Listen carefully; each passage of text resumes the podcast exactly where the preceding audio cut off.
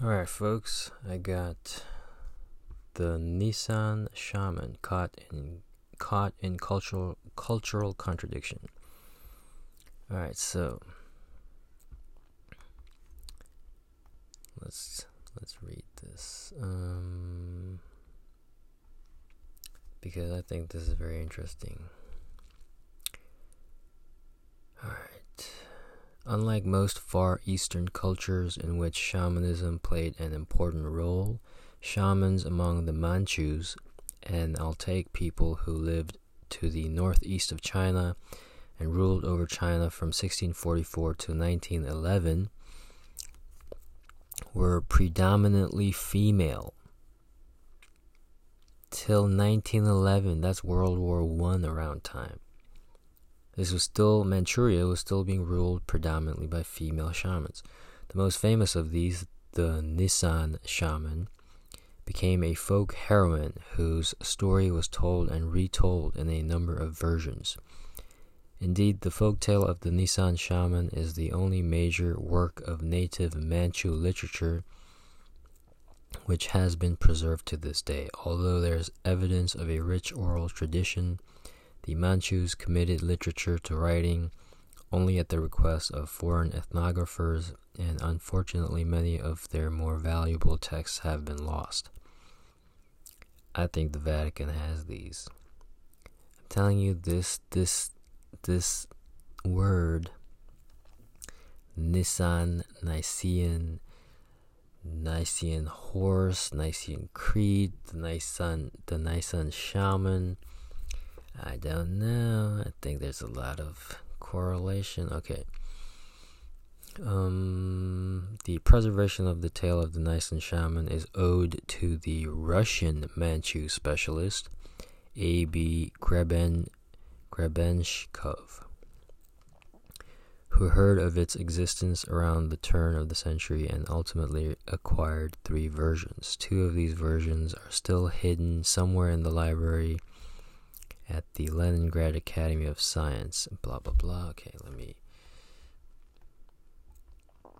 Okay, set in the early 17th century during the latter years of the Chinese Ming Dynasty, the story of the Nisan shaman contains far more than a graphic portrayal of the shamanic function. Nisan here is spelled N I S A N. Its particular interest lies in the representation of the conflict between transcendence and immanence.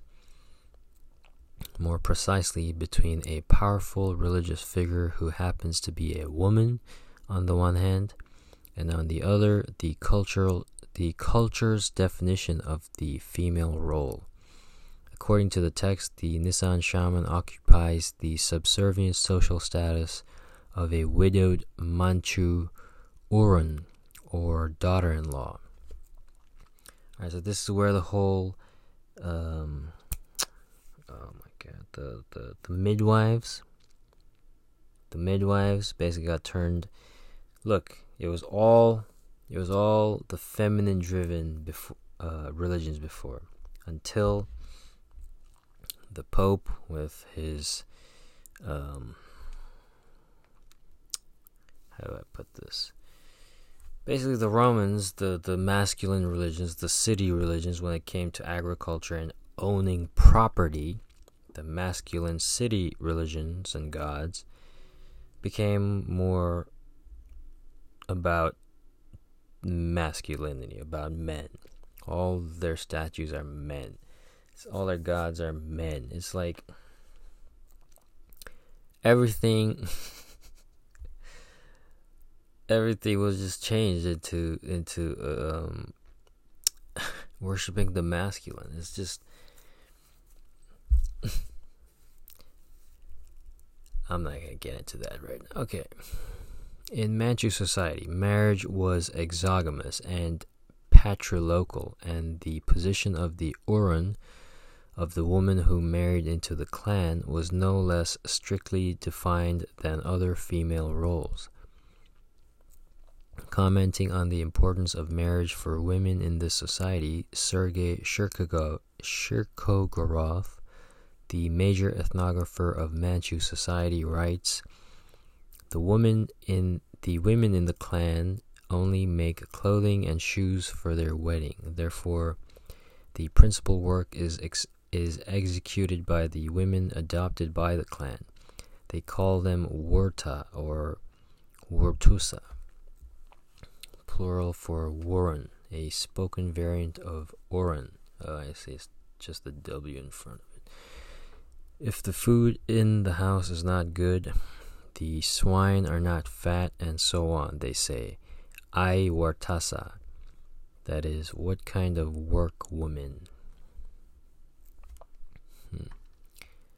The life of the Manchu woman was not only defined and limited by a daily household routine, but also by a number of taboos relating to menstruation and childbirth. Taboos which Shirokogoroff interprets as the practical application of the idea of the woman's impurity and danger for men. The tensions implicit between this traditional vision of femininity and the transcendent power of a female shaman inform the narrative of the great Nisan folktale. The story the story of the Nisan shaman begins with the tragic death of Sergadai Finangyo, the only son of a wealthy official named Baldu Bayan.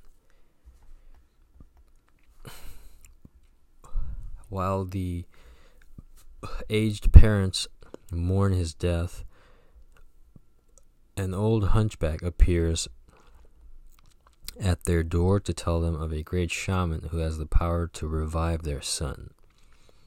Hmm, sounds kind of like. Rich sir, are you unblinkingly going to let go of Sergodai Finyango and send him away? If there is a skilled shaman somewhere, why don't you summon her here and have her bring the young master back to life?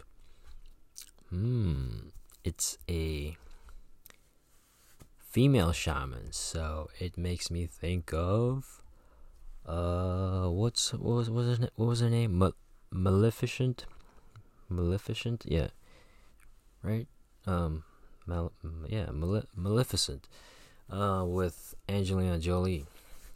Mm, all these witches and the Inquisition, even in the story of Samson, they burned his wife and his and her family. I think because she was a shamaness. As I'm saying, the whole Bible is fucking plagiarized, man. The whole fucking book is plagiarized. They just took all these stories from these other places and then just put a fucking whatever twist on it. The official replied, Where is the good shaman? In this village of ours, there are three or four shamans, all of the type who eat by cheating people out of food. They are shamans who merely offer a little liquor, a chicken, and a few pastries, or prepare some millet or grain. They not only don't revive a person, they don't even know the day and time of his death. I ask you if there is a skilled shaman somewhere that you, old man, know about, please give me some indication. The old man replied, Rich sir, how could you not know? There is a shaman by the name of Teteke Akalteke. Yo. This is literally spelled T E T E K E. Like Akalteke, this is Te Teke. Who lives on the banks of the Nisihai River, not far from here. This shaman has great power. She can revive the dead. Why don't you go ask? Why don't you why don't you go to ask her? If she comes, even if there were ten Sergodais instead of one, she would still be able to revive them. Go quickly and seek her.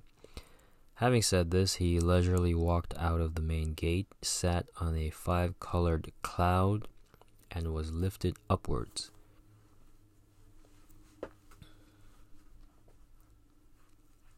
Sounds like the rainbow body stuff of Tibet. The gate guards saw this, and after they rushed into the house and reported it to the official, Baldu Bayan joyously said, Surely a god has come and instructed me.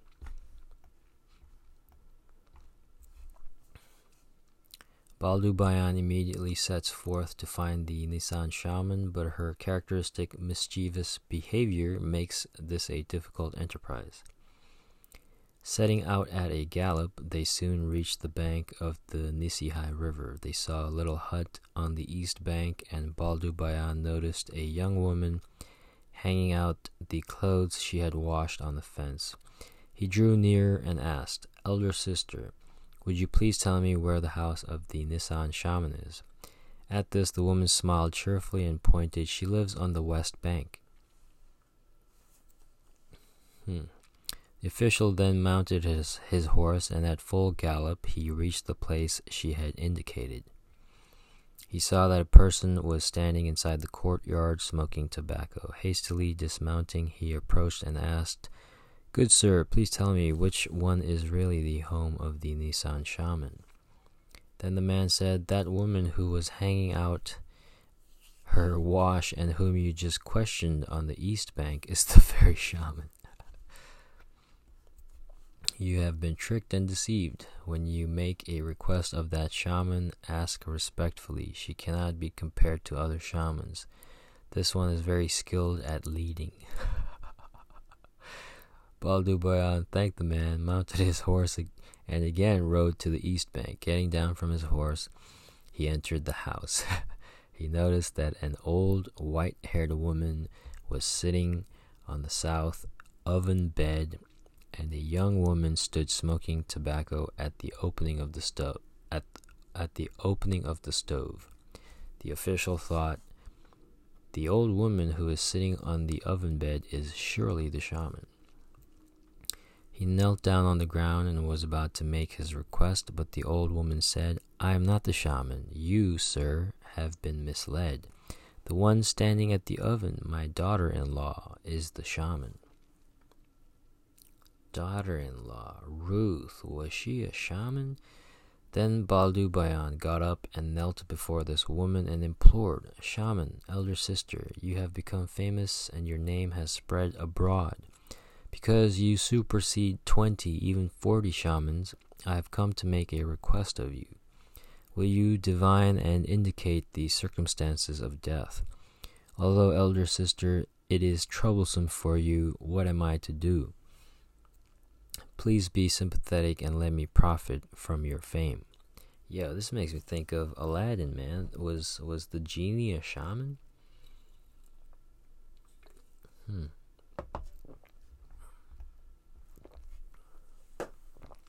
All right. Um, that the Nisan shaman forces the wealthy Baldu Bayan to ride confusedly from place to place and to throw himself at the feet of two women that she taunts and teases powerful males underscores her confident power even more than do the pronouncements of divine messengers. A second episode of this type occurs after the shaman agrees to pursue the soul of Baldu Bayan's son and begins to prepare the seance.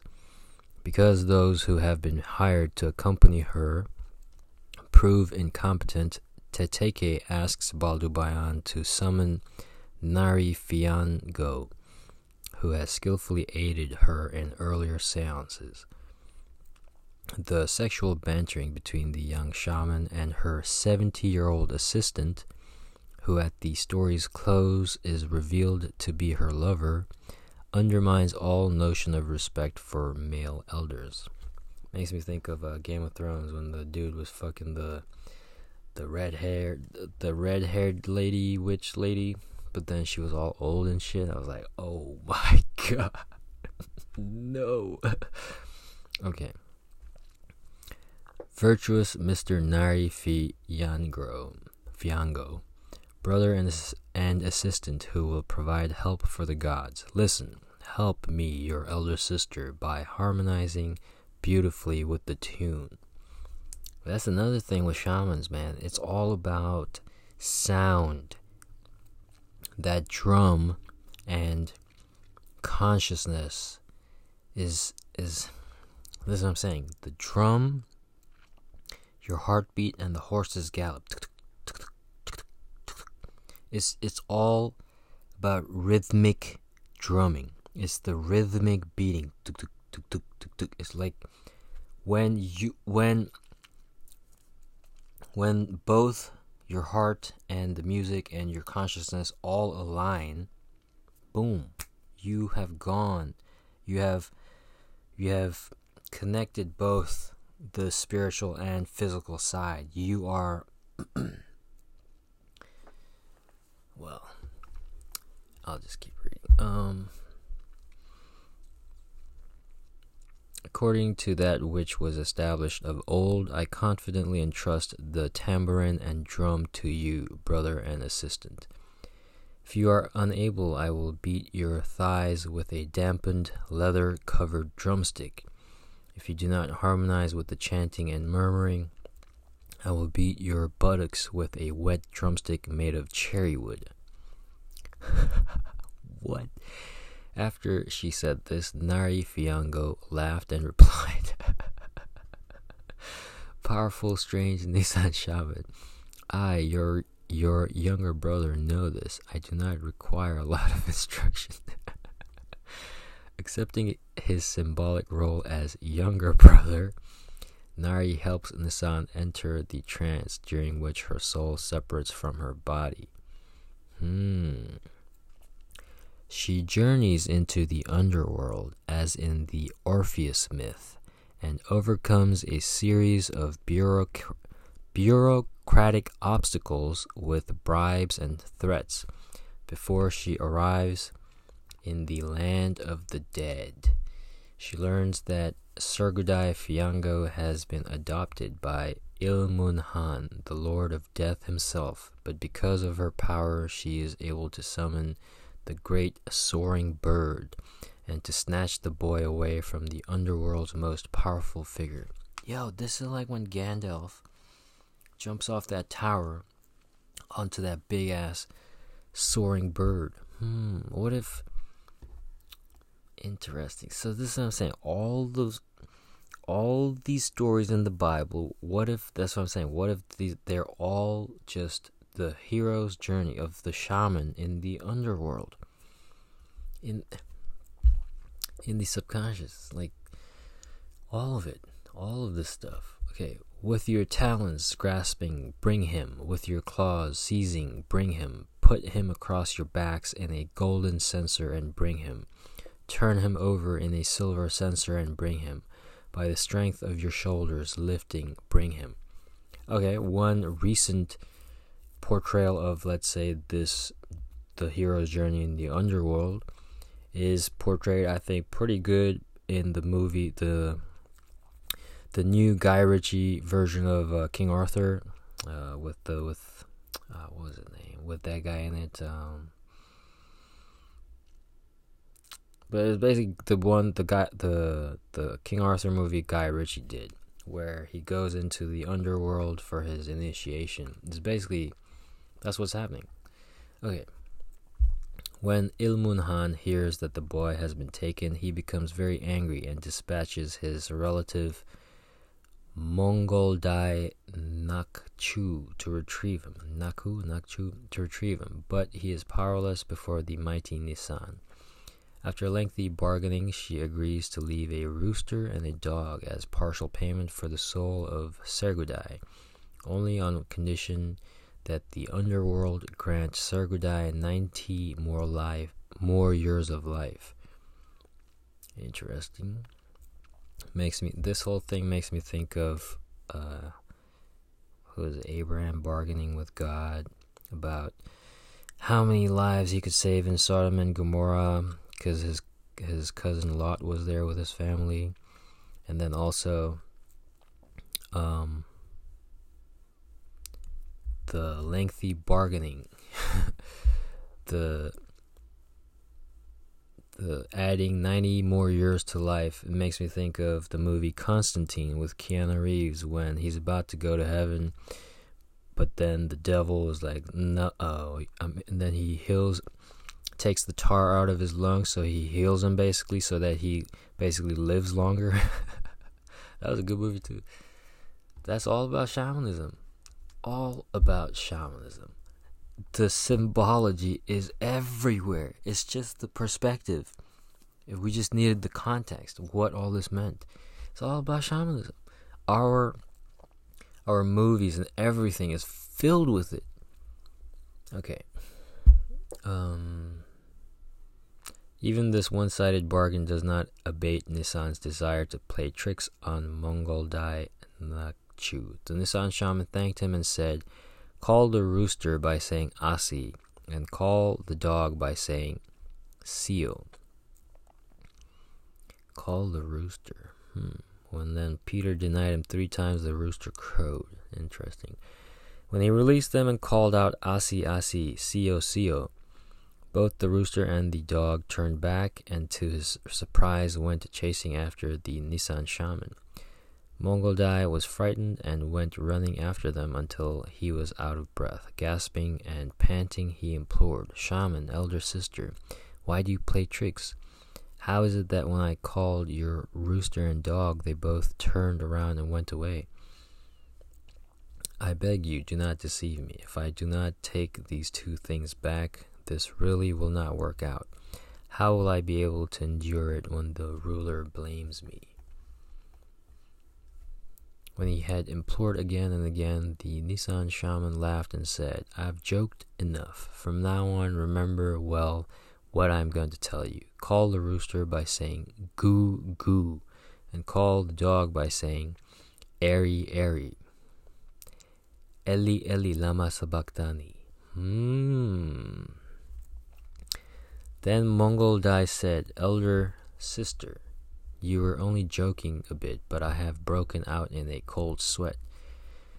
As Nisan travels back from the world of the dead, she sees her deceased husband and becomes engaged in what is the most important dialogue of the tale for the present study. Interesting. This makes me think of Kali and Shiva. This episode involves both the ultimate exhibition of her power and the most abrasive violation of Manchu social norms, and as such must be quoted at length. Okay. As the Nisan shaman was taking Sargodai by the hand and walking along, leading him, she met her her husband at the side of the road. She saw that he was boiling a cauldron of oil on a fire of sorghum stalks. Looking at his appearance, she could see that he was angry. When he saw his wife, he gnashed his teeth threateningly and hatefully said, Yo, gnashed his teeth. This is all all the language is right here. The Bible they say outside the city there will be gnashing and grinding of teeth. This, this is all over here. So this is all so all that shit's taking place in the spirit world. Huh. Okay, he he, he said, fickle Nisan, instead of achieving the revival of all others, is there anything wrong with managing to revive me, your dear warm husband who was married to you from youth? I have especially boiled this cauldron of oil here and have been waiting and have been awaiting you. Quickly say whether you will bring me back to life or not. If you really won't revive me, then I simply will not let you go, and this cauldron will immediately become your adversary. Yo, what? In reply, the Nisan shaman entreated him Dear husband, listen quickly. Dear man, listen right here and now. Having opened your thin ears, listen. Having closed your thick ears, please listen.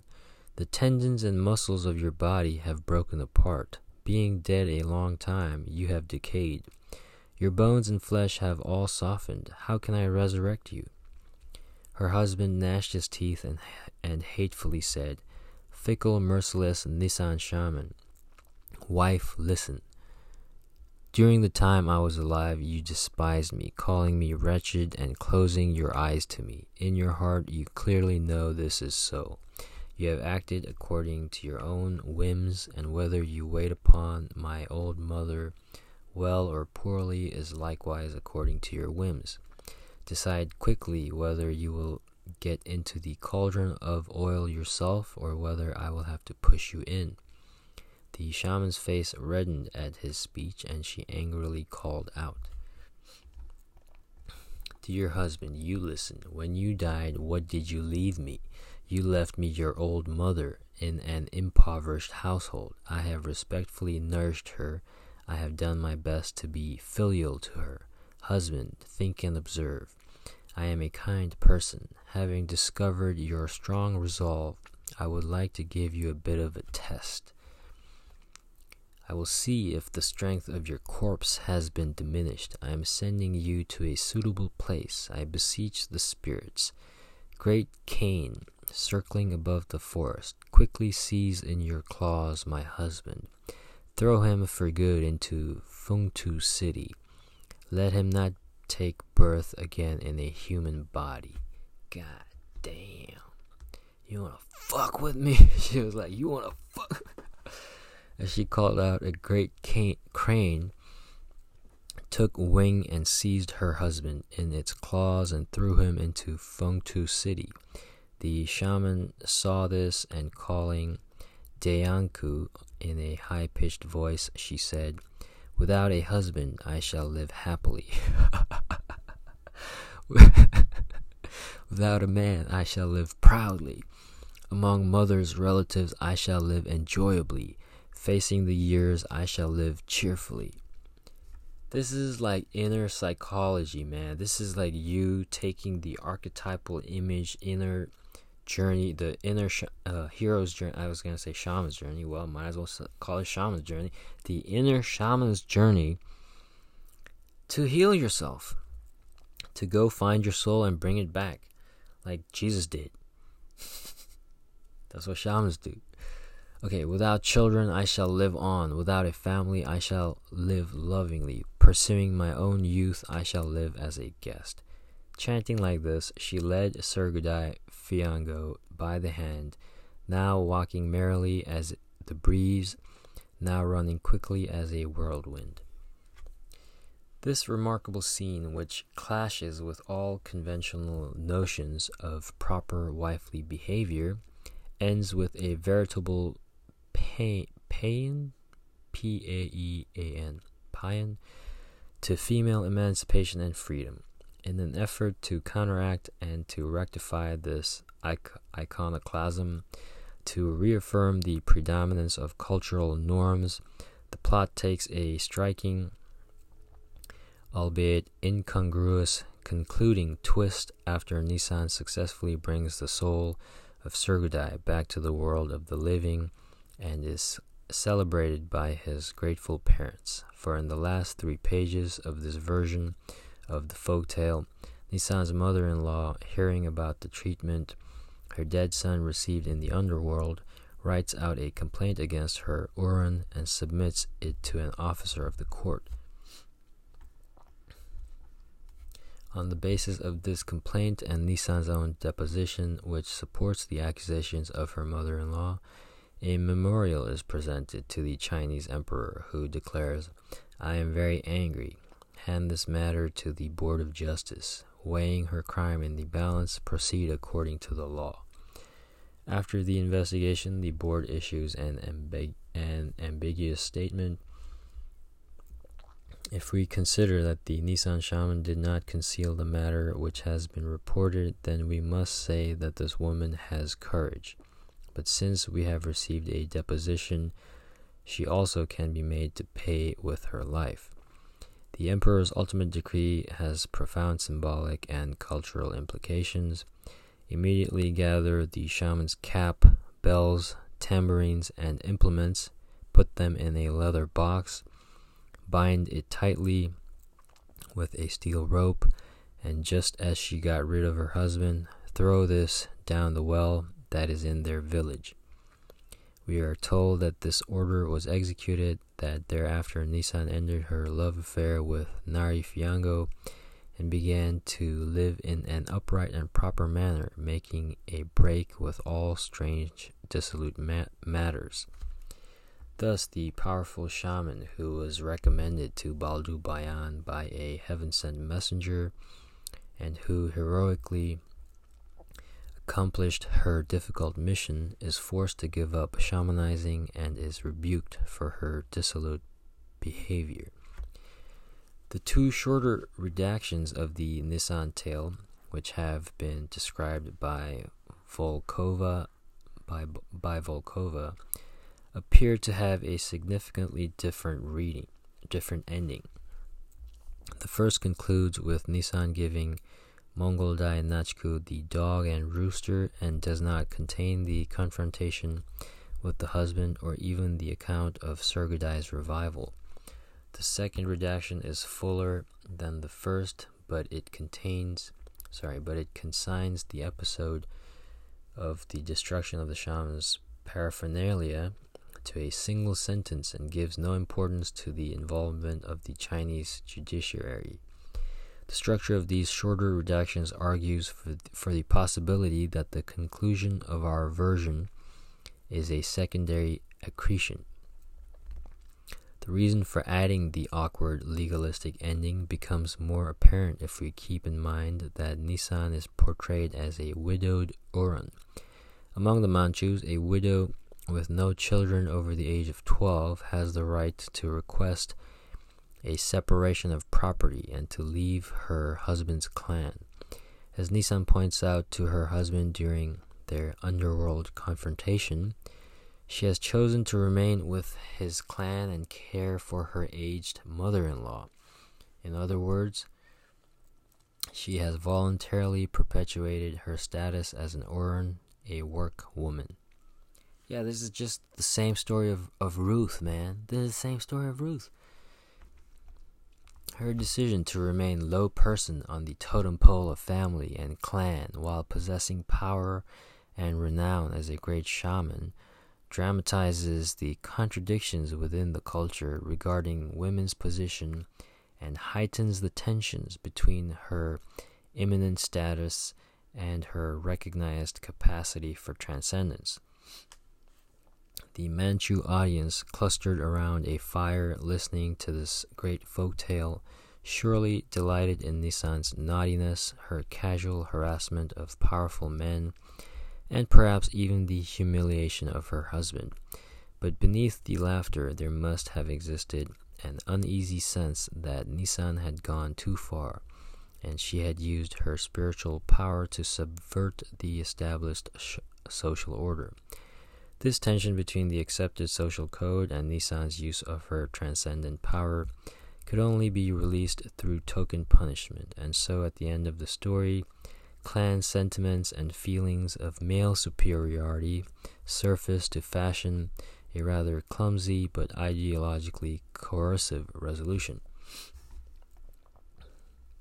The paradox inherent in the Nisan folktale takes on an even deeper relevance when viewed through a theory that Simone de Beauvoir advanced in the second sex. Women have traditionally been imprisoned in repetition and immanence, argues de Beauvoir, and yet at the same time in women are incarnated the disturbing mysteries of nature.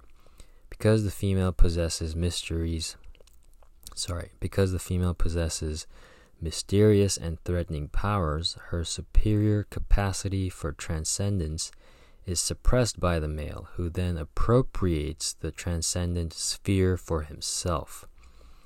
Yep, if de, Bra- if, if de Beauvoir's the- thesis is correct, then unusual levels of tension between the two sexes must inevitably exist whenever a woman assumes the transcendent functions in a male dominated society.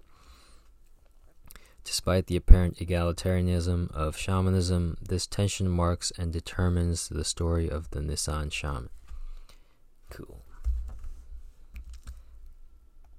We're at 34, but also I will say it's interesting because you can you can see the evolution of religion and law as we became more agricultural.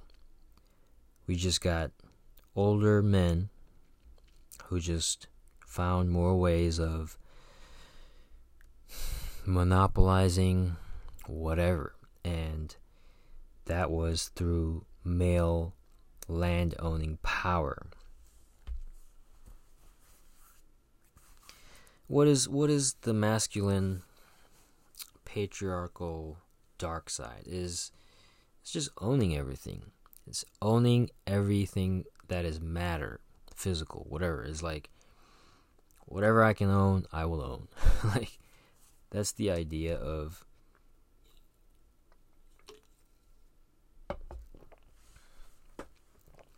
of um, this sort of perspective, but also at the same time, if it wasn't for, let's say, patriarchal systems or hierarchies, we wouldn't have private property. So, unless it's diversity is always i think better more options is i think always better. But sometimes you only have one option so that's the dilemma of being a human i guess